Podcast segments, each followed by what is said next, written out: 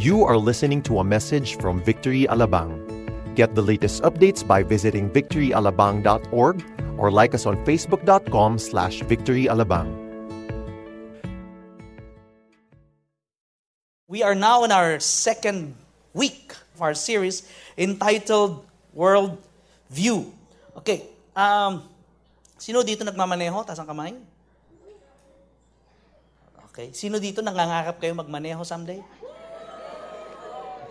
Nang sarili nyong jeep, no, no, sarili nyong sasakyan? Taas kamay. Praise God. Okay, you see, if you are driving in the jungle of Metro Manila, and or driving in the provinces, you will find it helpful na magkaroon kayo ng smartphone, internet connection, and the app called Waze. Okay? So if you want to be on your destination faster, Waze is not just helpful. Okay? It's a necessity nowadays. Amen. Most of the time, hindi naman po palagi, but most of the time, ang po is very accurate sa kanyang ETA or estimated time of arrival as well as yung best route to take. Okay? Kadalasan po, hindi naman palagi, pero kadalasan. Madalas po, pag ako'y nagmamaneho, nako-correlate ko po, I can't help but to correlate Waze with the Bible. Okay? Of course, yung comparison po, may limitation kasi nagkakamali nga yung ways. Di ba? Minsan, pag, ay, sarado. Ay, wala na palang kalsada. May limitation yung comparison, of course. But still, I can't help it because ways is so, it's not just helpful, it is now a necessity for me when I travel. Much like the Word of God as we journey in this adventure called life.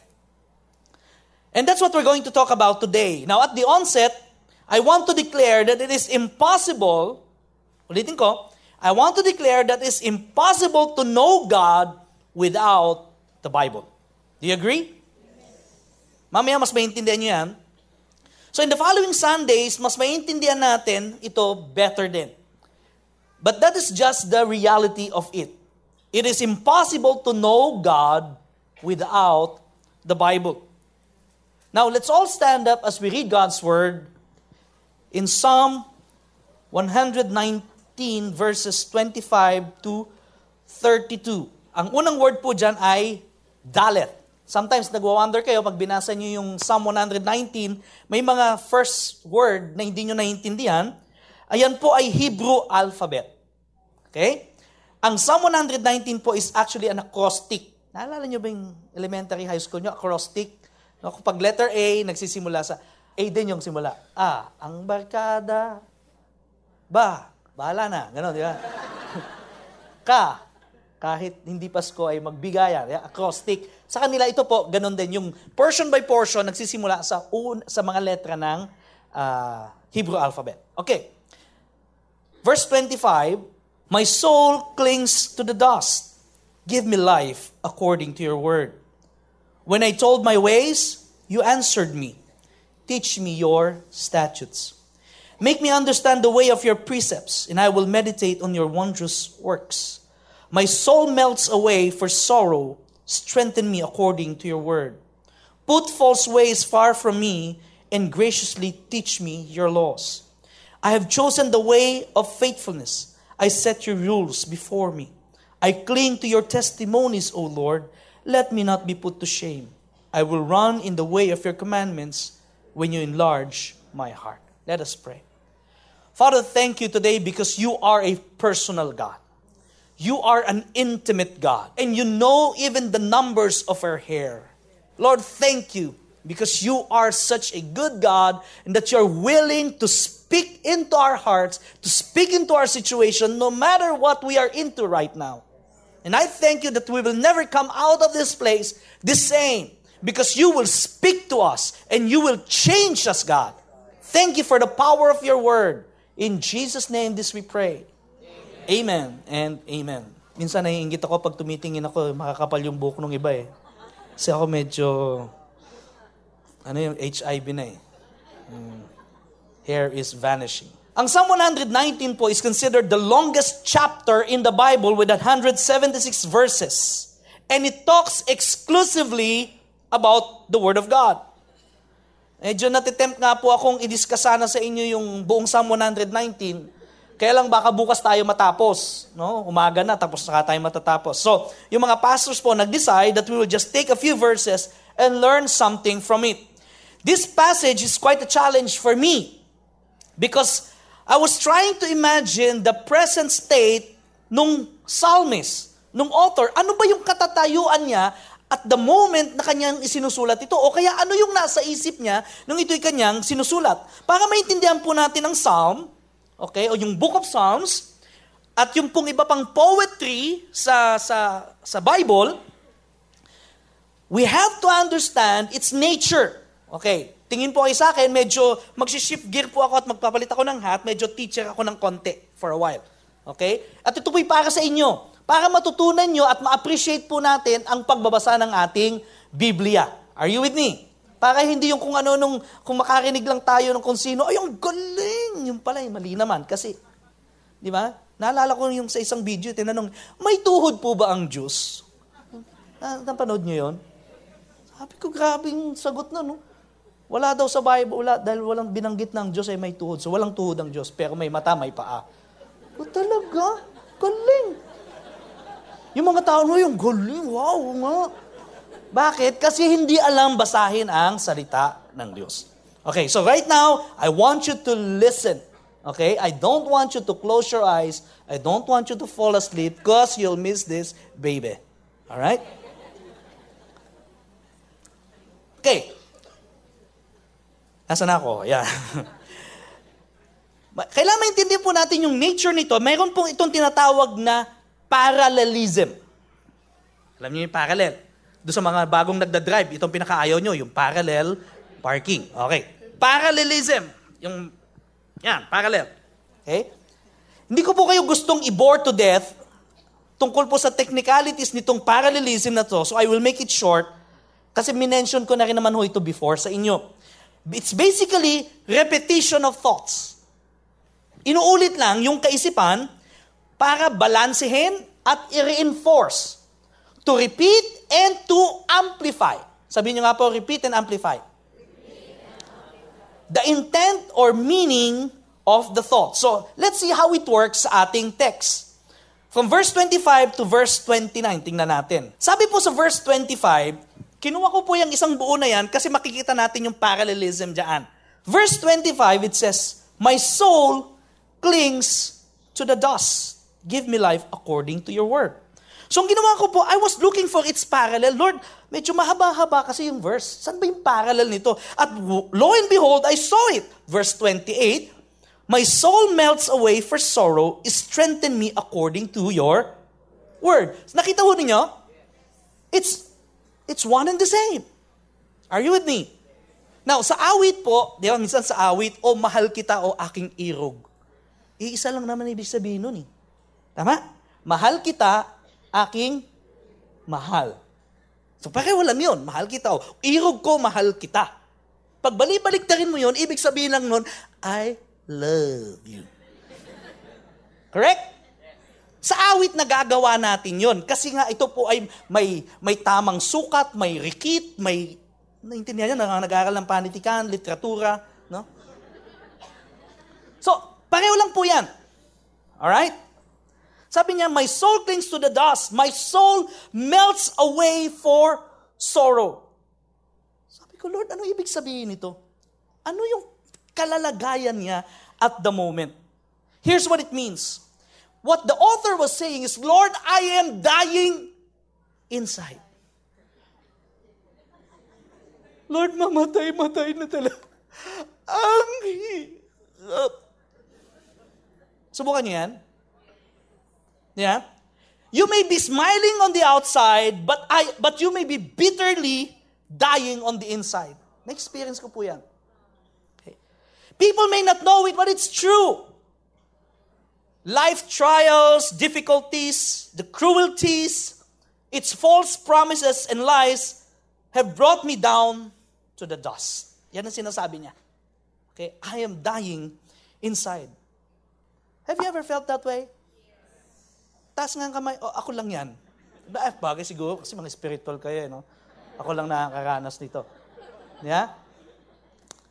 Believers or non-believers, churchgoers or party animals have at some point felt the same way. So I asked, why had he felt that way? Bakit mo ba nararamdaman ito? Pununtahan ko po yung sumunod na verse, verse 26. Sabi niya, When I told of my ways, you answered me. Okay? When I told of my ways, you answered me, teach me your statutes. So, sabi ko, hanap, may parallel to eh. Malamang may parallel to. Nasaan kaya ang parallel nito? No? O nagpa-park pa siya. Okay? Verse 29 po nakita ko. Verse 29 sabi niya, Put false ways far from me and graciously teach me your laws. Nakita niyo po doon yung ways, parehong ways? Hindi po yung ways na up ha. When I told of my ways, tapos ang prayer niya, put false ways. Naintindihan? Sabi niya, nung, nung, nung nag-confess ako sa Lord, nung aking makaparaanan, sabi niya. Tapos sabi niya, Lord, put false ways, tanggalin mo yung lying sa akin, yung mga buktot na kaparaanan ko. Okay? Here's what he was saying, Lord, I am dying inside because I have chosen to do things my way. Muntik pa nga siyang mabaril.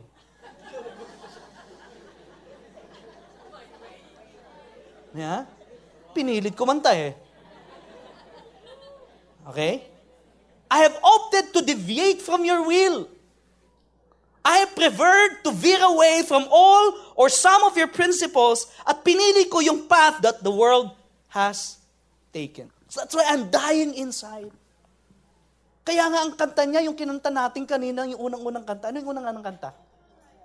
Yung, yung, sabi niya, aray, na busted, aray, na so aray, na chugi, aray, aray, aray, na lugi, aray. Alam mo yon? Bakit? Kasi dinaan niya yung gusto niya sa kanyang sariling paraanan. Kaya ang kanta niya, aray. Yeah? As a result, ang sinasabi niya, Lord, I am dying inside. There's no joy, no peace that I had when I was walking in right relationship with you. Okay? This is actually the picture of the prodigal son. Right? The son walking away from his greatest treasure, and that is his relationship with his father, believing that he was carrying a greater treasure that will last. It was a setup for his biggest disappointment. Di ba? Sabi po sa Amos, ito po medyo, medyo nakaka-move. Amos chapter 8 verse 11, Behold, the days are coming. Matigas po kasi ulo ng Israel eh. Ito pong prophecy ni Lord. Behold, the days are coming, declares the Lord, when I will send a famine. One, on the, famine on the land. Not a famine of bread, nor a thirst for water, but of hearing the words of the Lord. Magkaaroon ng tagsalak, taggutom. Okay? Hindi ng pagkain o ng tubig, kundi sa pakikinig ng salita ng Diyos. Mga kapatid, this is very scary. Because you see, because of disobedience, tinreten po ni Lord ang Israel ng famine of hearing the word of God. Because we chose not to listen to His voice nor seek His will, si Lord po, ang gagawin niya, He will choose to be silent. Mananahimik si Lord. Ayaw mo? Wag mo. Yeah? Si Lord po kasi pasensyoso yan. Very gracious, slow to anger, abounding in love. Pero darating po yung punto kapag ayaw mo makinig, just like what happened, Romans chapter 1, sabi niya, He gave them away to the, to the foolishness of their hearts. Okay? Maybe we are attending church, listening to the preaching, pero yung words ni Pastor JR parang lumilipad lang sa ulo mo. Chung! Chung! Kasi nakayuko ka. Instead po kasi of taking those words and applying it in ourselves, ang sinasabi natin, sa, sana nandito yung kapitbahay ko, para sa kanya talaga yun. Di ba? Minsan, pinapakiramdam mo yung asawa mo, sana napapakinggan niya. O sinasabi mo, sana nandito yung asawa ko, sana nandito yung kuya ko. Pero hindi mo ba alam, ikaw yung dinala ni Lord dyan. Ano ibig sabihin nun? Ikaw yung dapat makarinig. Hello. It's for you. Kaya nga, present ka. Wow! Siguro sabihin, wow, pastor! What you're saying is very relevant. But, could you please wrap it up? May appointment pa ako eh. Sa ganun, nagmamadali. Ang tagal naman. Tagal. Proverbs chapter 1, verses 23 to 28 from the New English Translation Bible. Ito po ang sabi ni Lord. If only you will respond to my rebuke, then I will pour out my thoughts to you. I will make my words known to you. However, because I called you, but you refused to listen, because I stretched out my hand, but no one paid attention, because you neglected all my advice and did not comply with my rebuke, so I myself will laugh when disaster strikes you. I will mock you when you dread comes, when what you dread comes like a whirlwind, and disaster strikes you like a devastating storm, when distressing trouble comes on you, then they will call to me, but I will not. Wow. I will not answer. They will diligently seek me, that they will not find me. That is really scary. That when the time comes that you want to seek God, but God cannot be found. You want to worship Him, but you've, it seems like you've been cut off. Di ba? Nakanasan nyo magkaroon ng telepono walang signal? Wala, kahit anong gawin mo eh. Kahit lumuha ka ng sago, walang signal. Not all hope is gone. Hindi tayo dapat mawala ng pag-asa. Kung sakasakali man po na meron sa ating nakakaranas ng ganyan, naranasan ko po yan. Okay? Not all hope is gone. Let us take the case of the prodigal son. Naalala niyo po, he came back to his senses. He remembered his father, he remembered his home, and most probably, okay, I'm just, I'm imagining. This part of my holy imagination. Most probably, he remembered the food and the laughter and even the words of his father saying, I love you, son. After you leave, gusto kong malaman mo, someone is waiting for you. There's always a home you can come back to. Siguro sinabi ng tatay yun. No? At siguro nung, when he came to his senses, nung gutom na siya, nung nanggigigil na siya doon sa, sa ano ba pagkain ng baboy? Darak. Okay? Kung meron man darak noon. Yeah? Nanggigigil na siya doon, gusto niya na siguro kagatin, pati yung baboy. Makakain lang siya. Naalala niya siguro yung mga salita. Then he came back to his senses. That is why he came back home. He remembered his father, his love, his words. Now, listen to our text, verse 25. Sabi, sabi dito, My soul clings to the dust. Give me life according to your word. Give me life according to your word. Strengthen me according to your word. Lord, not just any life, not just any kind of strength, Lord, not just the peace that the world gives, not the joy that the worldly things could provide, not the love that the Hollywood offers, not the life that the rich and famous flaunts, but a redeemed life. The Zoe kind of life. Sa Greek po, yung Zoe, the God kind of life. A life according to your word. Ang promise po ni Jesus sa John chapter 10, verse 10, I came that they may have Zoe life and have it more abundantly. Some people, ang gusto nila lang part, yung last part. Yeah? Hello? Gusto lang nila yung abundantly. Pero hindi nila gusto yung life part. But the Word of God offers a redeemed life The eternal life as well as the abundant life. You see, mga kapatid, eternal life is impossible without the gospel. Eternal life is impossible without the word of God. That's why Paul said in Romans chapter 1 verse 16, "For I am not ashamed of the gospel, for it is the power of God for salvation to everyone who believes, to the Jews first and also to the Greek." The word of God is God's power to bring you forth into his kingdom. Siguro sabihin na, eh, Pastor, eh paano yung creation? Yung nature? Di ba? Hindi ba nire-reveal din ni Lord yung sarili niya through nature? Hello? Tama? Di ba, Pastor, may mga nababalitaan nga tayo sa mga Muslim world na nagkaroon sila ng vision. Tapos, makakita nila yung kamay ni Jesus, so mag tapos mabuborn again sila. Tama po yun. Correct po. Nire-reveal po ni Lord yung sarili niya through nature. Nagpapakilala po si Lord through nature. Pero pakinggan po natin yung sinabi ni Paul. Verse 16 po yan. Tingnan natin yung verse 18. For the wrath of God is revealed from heaven. Sabi niyo nga po, the wrath of God is revealed. From heaven.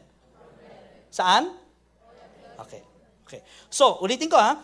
For the wrath of God is revealed from heaven against all ungodliness and unrighteousness of men who by their unrighteousness suppress the truth.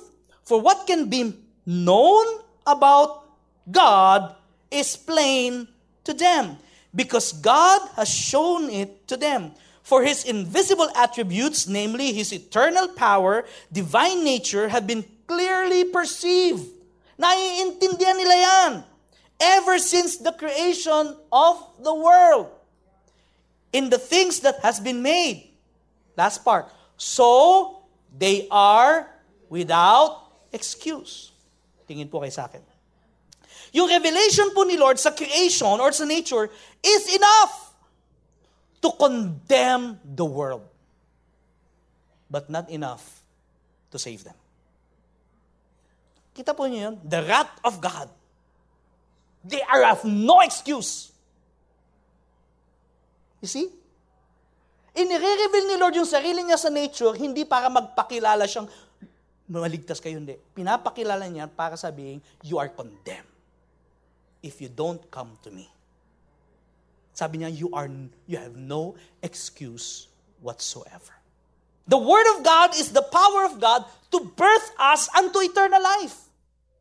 Ito po yung seed na nagbe-break forth from its shell, gini-germinate naman po ng Holy Spirit at nagbibigay buhay sa ating mga spirito at kaluluwa. The eternal and the God kind of life. The abundant life. The successful life. Naalala niyo po yung sinabi ko sa inyo last week? Success is knowing the will of God and doing it. Sabay-sabaw tayo. Okay, isa pa po. One, two, three.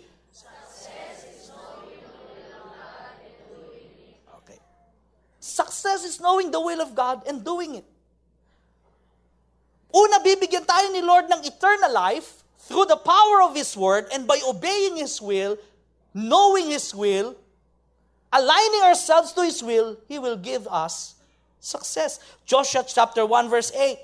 This book of the law shall not depart from your mouth, but you shall meditate on it day and night, so that you may be careful to do according to all that is written in it. For then, that's the conclusion, you will make your way prosperous, and then you will have good success. Yung iba, gusto lang yung, yung uh, part na prosperous sa success. Ayaw nung meditate. You see, mga kapatid, the God kind of life is only possible if it is lived according to God's Word. The life that God destined for you. The life that God has designed for each and every one of us. A life that is full of peace in the midst of chaos. Kaya mo pa rin makinig ng salita ng Diyos.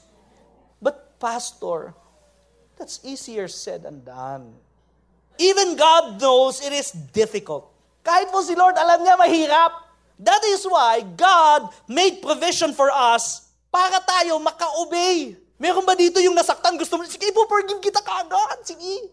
Wala eh. Mahirap yun. Sino dito yung unang kabuborn again mo pa lang, gusto mo kagad ibigay 50% ang tithes mo? Wala, mahirap yun.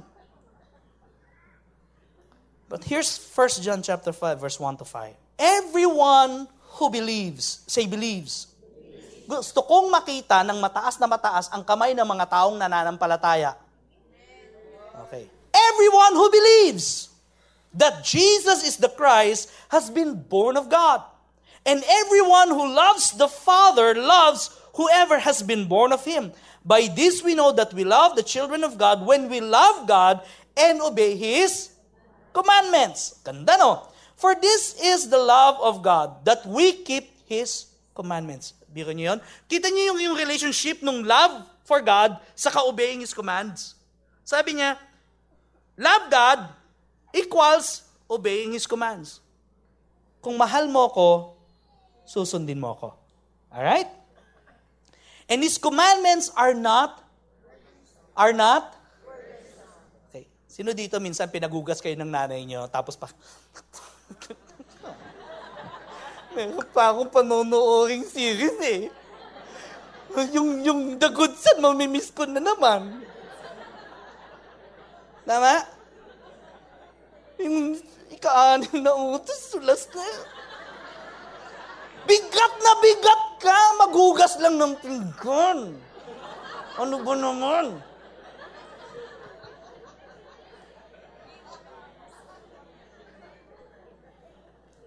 Pero ito sabi ni Lord, the commandments of God are not burdensome. Hindi kabigatan yan, kapatid. Iba sa inyo, sama ng tingin sa akin. Parang naiisip mo yung, ano, yung mga issues mo sa buhay.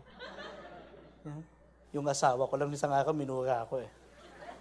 Hindi ko alam paano ko didil yung sa ano. Tapos sasabihin mo sa akin, di burdensome yung Sampalin ng asawa ko na yun eh.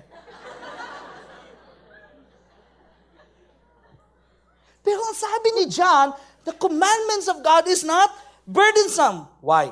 For everyone who has been born of God overcomes the world. Ulitin ko, sino dito ang born of God? Sabi niya, everyone who has been born of God overcomes the world. And, ito na, and this is the victory that, overcome, that has overcome the world. Our faith. Sa simula ng verse, sabi niya, those who believe. Those who have faith. Who is it that overcomes the world except the one who believes that Jesus is the Son of God? Listen to me. Pag kayo po'y mananampalataya ng Panginoong Yesus, meron tayong tinatawag na extra measure of grace to obey God. Hindi ko po sinasabing kagyat-kagyat ang dali mong sumunod sa Diyos. Hindi po. Dumaan din po ako dyan yung nag struggle ako. Ka-quiet time ba ako? Naantok pa ako, Lord. Eh. Mag-quiet time ka na. Naantok pa ako, Lord. Eh. Mag-quiet time. Naantok pa ako, Lord. Alas 10 na! Naantok ka pa rin! Iba tawa ng tawa kasi parang naranasan niyo yun, oh. Kanina lang. Pero ang sinasabi ni Lord, meron akong extra measure of grace. All you have to do is to tap into that measure of grace. Why? Lord, because I believe. Lord, nananampalataya ako. Kahit mahirap to, magiging madali kasi kasama ko ang Diyos. Amen? You see, the God kind of life is only possible in Christ. Kay Kristo lamang po posible yan. Kapag wala kang Kristo sa puso, maaring meron kang kayamanan.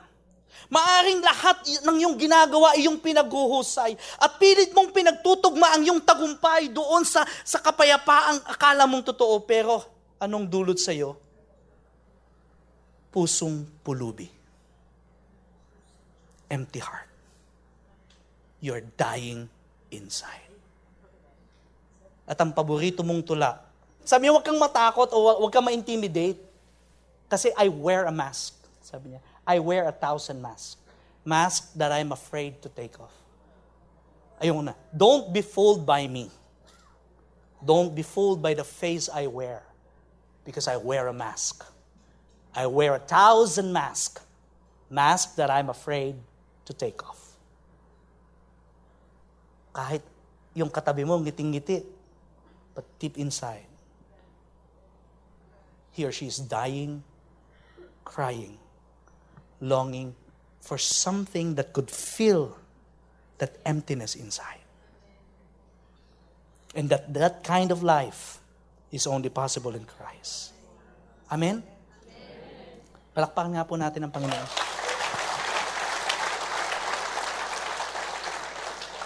So ito po yung, yung, yung, the plea of the psalmist. Sabi niya, Lord, teach me your statutes. Okay? Teach me your statutes. Hindi po yan statwa, ha? Statutes. Ba- mga batas. Mga panukala ng Diyos. At ang pakiral po niyan, doon sa sumunod din na verse, graciously teach me your law. Teach me your statutes. Graciously teach me your laws. Paano ako magkaaroon ng kapayapaan? Paano ako, paano ako magkaaroon ng buhay? Sabi niya, Lord, teach me your statutes. And in verse 27, yung pinakagitna po nung ating binabasa kanina, yan po ang pinaka-main thought. Sabi niya, make me understand the way of your precepts and I will meditate on your wondrous works. Lord, hayaan mong maintindihan ko po ang iyong salita. Maintindihan ko po ang iyong mga prinsipyo. Ah, maintindihan ko po ang mga panukala mo sa iyong salita. Nang sa ganon, Lord, I will meditate on your wondrous works. In, ex, alam nyo, last week, sinabi ko yung word sa inyo, yung meditate, tama? Yung picture, yung lion. Yeah? That's the word meditate. But this one is another interesting word. But it, it came from, an, from a different Hebrew word. Okay? This came from another Hebrew word, and this time, this time, the implication is that of talking to one's self. Sino dito one time kinausap niyo na yung sarili niyo? Come on! Huwag kayong sinungaling! Hindi yan, naglalakad ka, ikaw, bakit mo nagawa yun? Sa daan na nga lang ang pera mo, hindi mo pa kinuha yung sukli. Tama? You talk to yourself. Next time, pagka ganyan, iwas-iwas din. Yeah? Di ka na natuto, pangiti-ngiti. Ikaw nun, pagkagat na sa'yo. Naniwala ka ulit. Yun po yung word na meditate. It's as if you're talking to yourself. Anong sabi niya? Make me understand your ways and your precepts. Then I will talk to myself. I will preach the word to myself. JR, masyado kang takot. Sabi ng Bible, do not fear. Do not fear. Sabi ng Bible, I've given you the power, but not fear. Uh, uh. Tinay niyo? Nung naalala ko po nung ako po'y college, Christian na ako noon, leader na ako noon, na-expose po ako sa pornography. Tapos nag-struggle po ako for one year. Alam niyo po, ang tanging ginagawa ko talaga is to preach the word to myself. Kasi, alam niyo naman, pelikula eh. Parang pumikit ka, nandyan pa rin, nagre, bumabalik pa rin, di ba? So pagka may naalala po akong pornographic na napanood ko, talagang quote ako agad ng verse. Lord, sabi mo, I am crucified with Christ. Nevertheless, I live, yet not I, but Christ lives in me. And the life which I now live in the flesh, I live by the faith of the Son of God who loves me and gave Himself for me. Tapos meron pa rin. Meron pa rin. Ah. Quote ulit ako ng word. John chapter 1 verse 12, For as many as receive Him, He gave the right to become children of God. I am a child of God. Wow! Meron pa rin.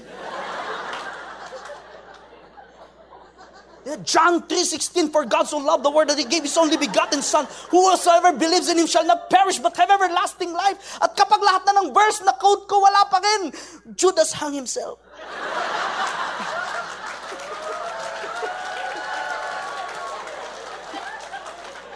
Pag di ka tumigil, mangyari sa iyo, Lord, tama na, ayoko na, ayoko na. But I kid you not, I was able to overcome those simply because I preached the word to myself. Every time you are depressed, preach to yourself, Why so downcast, O my soul? Put your hope in God, for I will yet bless His name. For our God is good and His mercies endures forever. Pag feeling mo down ka at ang kanta mo'y aray na baste. Quote the verse. Yeah? The steadfast love of the Lord never ceases. His mercy never comes to an end. They are new every morning. Sabi, pag-iyak ay tumatagal sa magdamag, ngunit ang ang ngiti ay pagdating ng umaga. O, di ba? Preach it to yourself. Hindi yung basta, oh, job, forgot you. Okay. Even David preached it to himself. Why so downcast, oh my soul? Biko mo kinakausap niya, kaluluwa niya. Kaluluwa ko, bakit ka malungkot, ha? Tumayo ka dyan. Magpuri ka sa Diyos. Wala ka lang pambayad ng Meralco. Nakalugmo ka na. Magsitayo ka.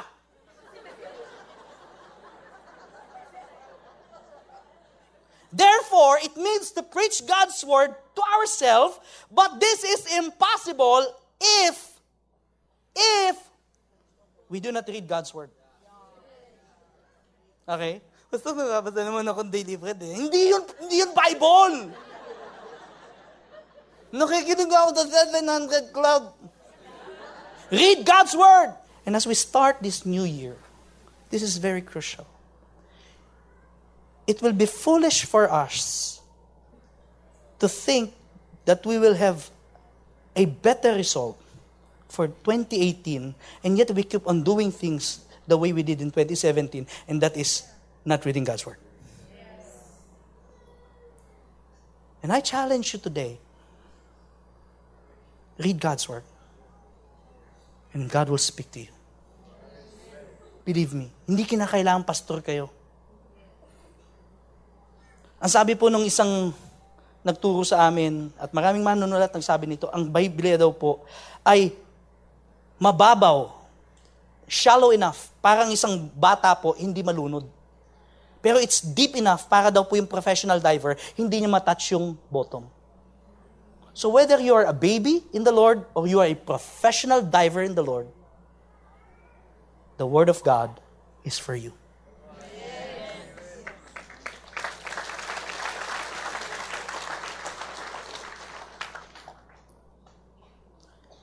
We cannot preach God's word if we don't read God's word to us. And secondly, if we do not, say do not, if we do not memorize God's word. Philip Turner and his wife Bobby were invited to a by a friend to join a night plane joyride. Sa atin, joyride dito, motorsiklo lang. Sa kanila, plane. Uh, talaga, wow! Mm. After enjoying the view, nag-decide po sila na mag-land na doon po sa pinanggalingan lang airstrip. Few minutes later, the runway lights came to view. Kita nila yung runway lights. At naganda na po yung mga lahat ng pasahero for the landing. And that was the last thing Philip remembered. Later, he learned na yung pong gulong ng plane hit a power line. Alam niyo yung, yung malaking transmission line. Bumaliktad po yung plane. Dahil sumabit. Later po na nalaman niya na yung kanyang asawa was thrown out of window, bumagsak po sa ground. While si Philip naman po is nanatiling nakasuspend doon sa eroplano, naka, nakabaliktad at nakaipit sa kanyang seatbelt. At meron po siyang mahigit 100 fractures. As he regained consciousness, Philip's mind was fragmented and scattered, confused with images. Nakalipas pong ilang oras, then his head began to clear. Medyo nagkaroon na ng linaw yung kanyang kaisipan. And then a series of thoughts suddenly came into his mind like clear flashes of light. Buha, para pong, parang mga salita na puma, dumadaan sa kanyang kaisipan.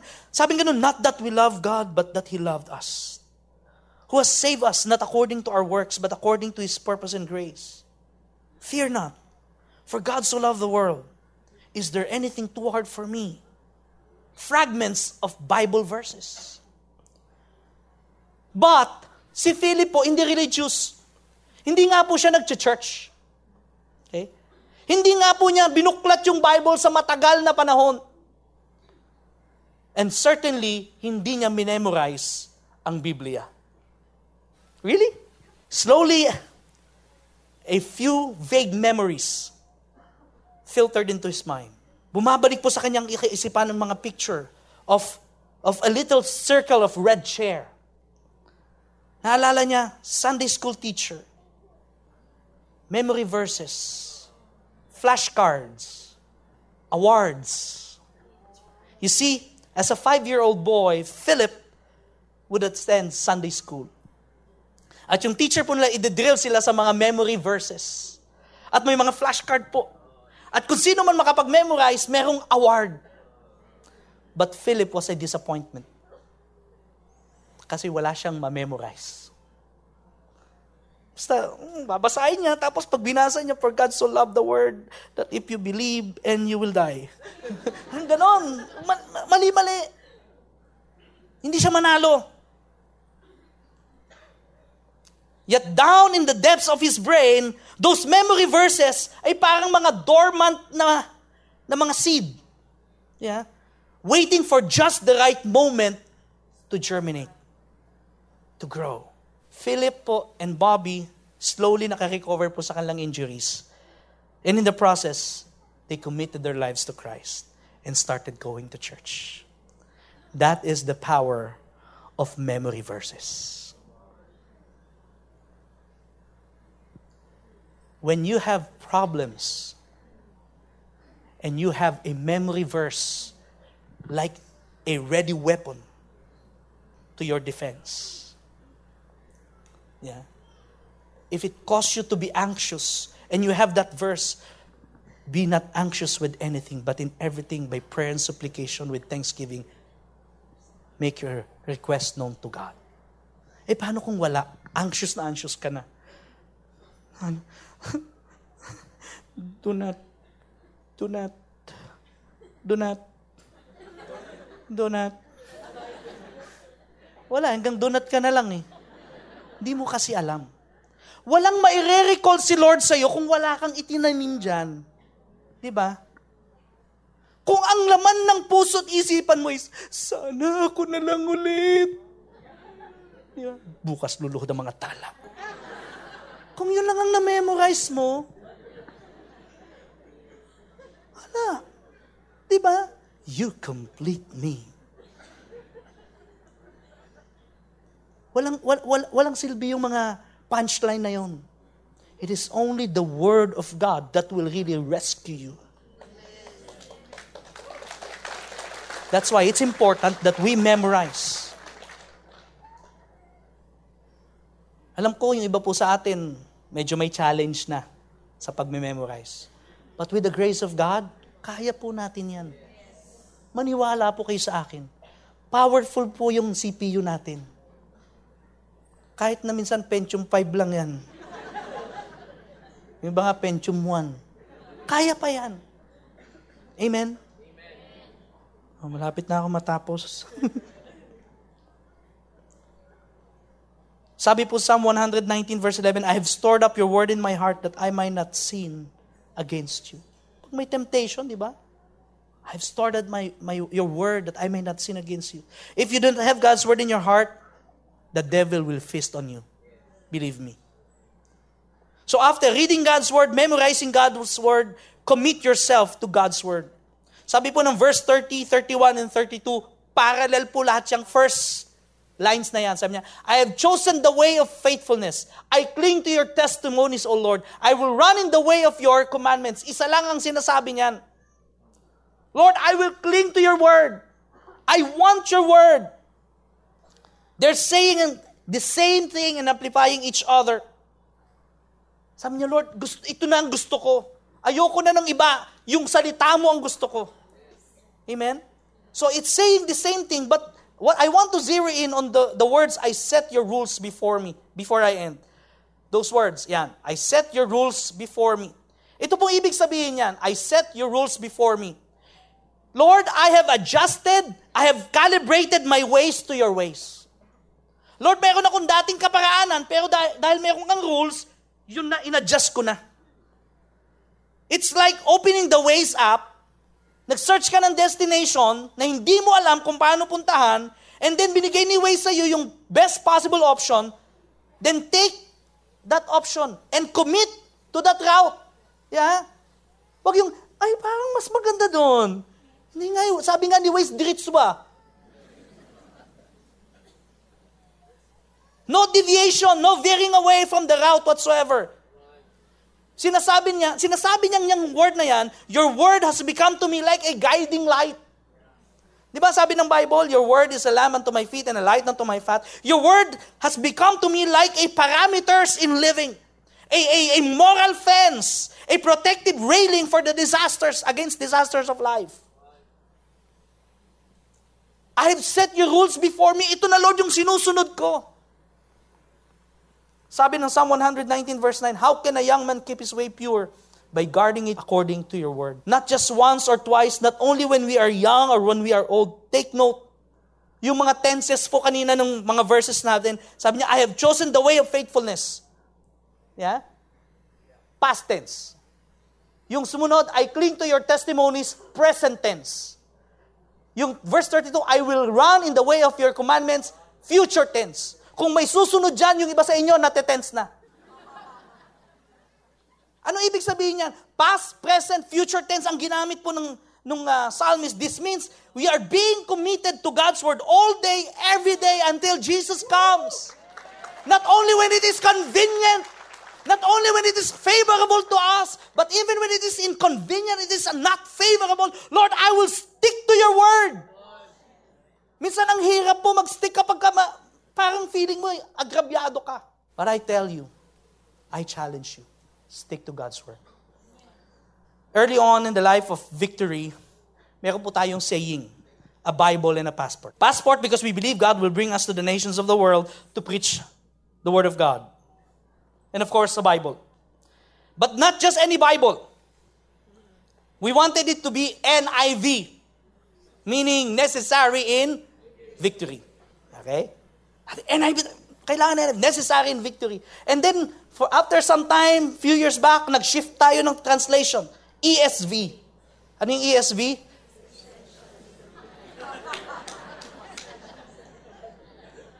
Here's the reality as I end. The Bible is essential and necessary for a life of victory. There's no other option. We need God's ways to reach our destiny in Christ. Amen? Palakpakan po natin, Panginoon, tayo tayong lahat. Today, I want you to commit yourself to God in reading His Word. I plead to you. Alam niyo po, marami sa inyo nagpapakounsel sa amin and you are welcome. But you know what? If only you know the Word of God, hindi mo kailangang hintayin pa yung appointment ni Pastor. Malamang masusolusyonan mo na yan. Yung iba sa inyo, lumalapit sa amin, may problema sa buhay mag-asawa. Pero kung alam mo lang yung salita ng Diyos, malamang hindi na kayo aabot sa counseling ni Pastor. Kayong dalawa, malulutas yun na yun. Yung problema mo sa trabaho, problema mo sa pamilya, kung nagbabasa lang po tayo ng salita ng Diyos at minimemorize natin ang salita ng Diyos at kinukumit natin sarili natin, susundin natin ang salita ng Diyos, maniwala po kayo sa akin. Gagaan po ang trabaho namin. Yes. At mas mapaglilingkuran namin kayo ng mas maganda. Amen? I challenge you today kung wala po kayong Bible, you buy a Bible. And you buy the most expensive Bible you can afford. Hindi yung Gideon. Yung pag wala ka ng pansin din ng kalan, yun ang gagamitin mo. Hindi. You buy the most expensive you can afford. If the most expensive you can afford is 500, then buy it. If it is 3,000 pesos worth of Bible, then buy it if that's the most expensive Bible you can afford. Bakit? Kasi pag ginastusan mo, mahirap naman natang sunugin yun, di ba? Malamang babasahin mo. Amen? And I tell you, your life will never be the same again. Raise your hands to God. Panginoon, there's so many wonderful things in your word. You will never run out of surprises for us. And you will never run out of words, personal words, even in our personal situations. So, God, we pray. I pray for these people.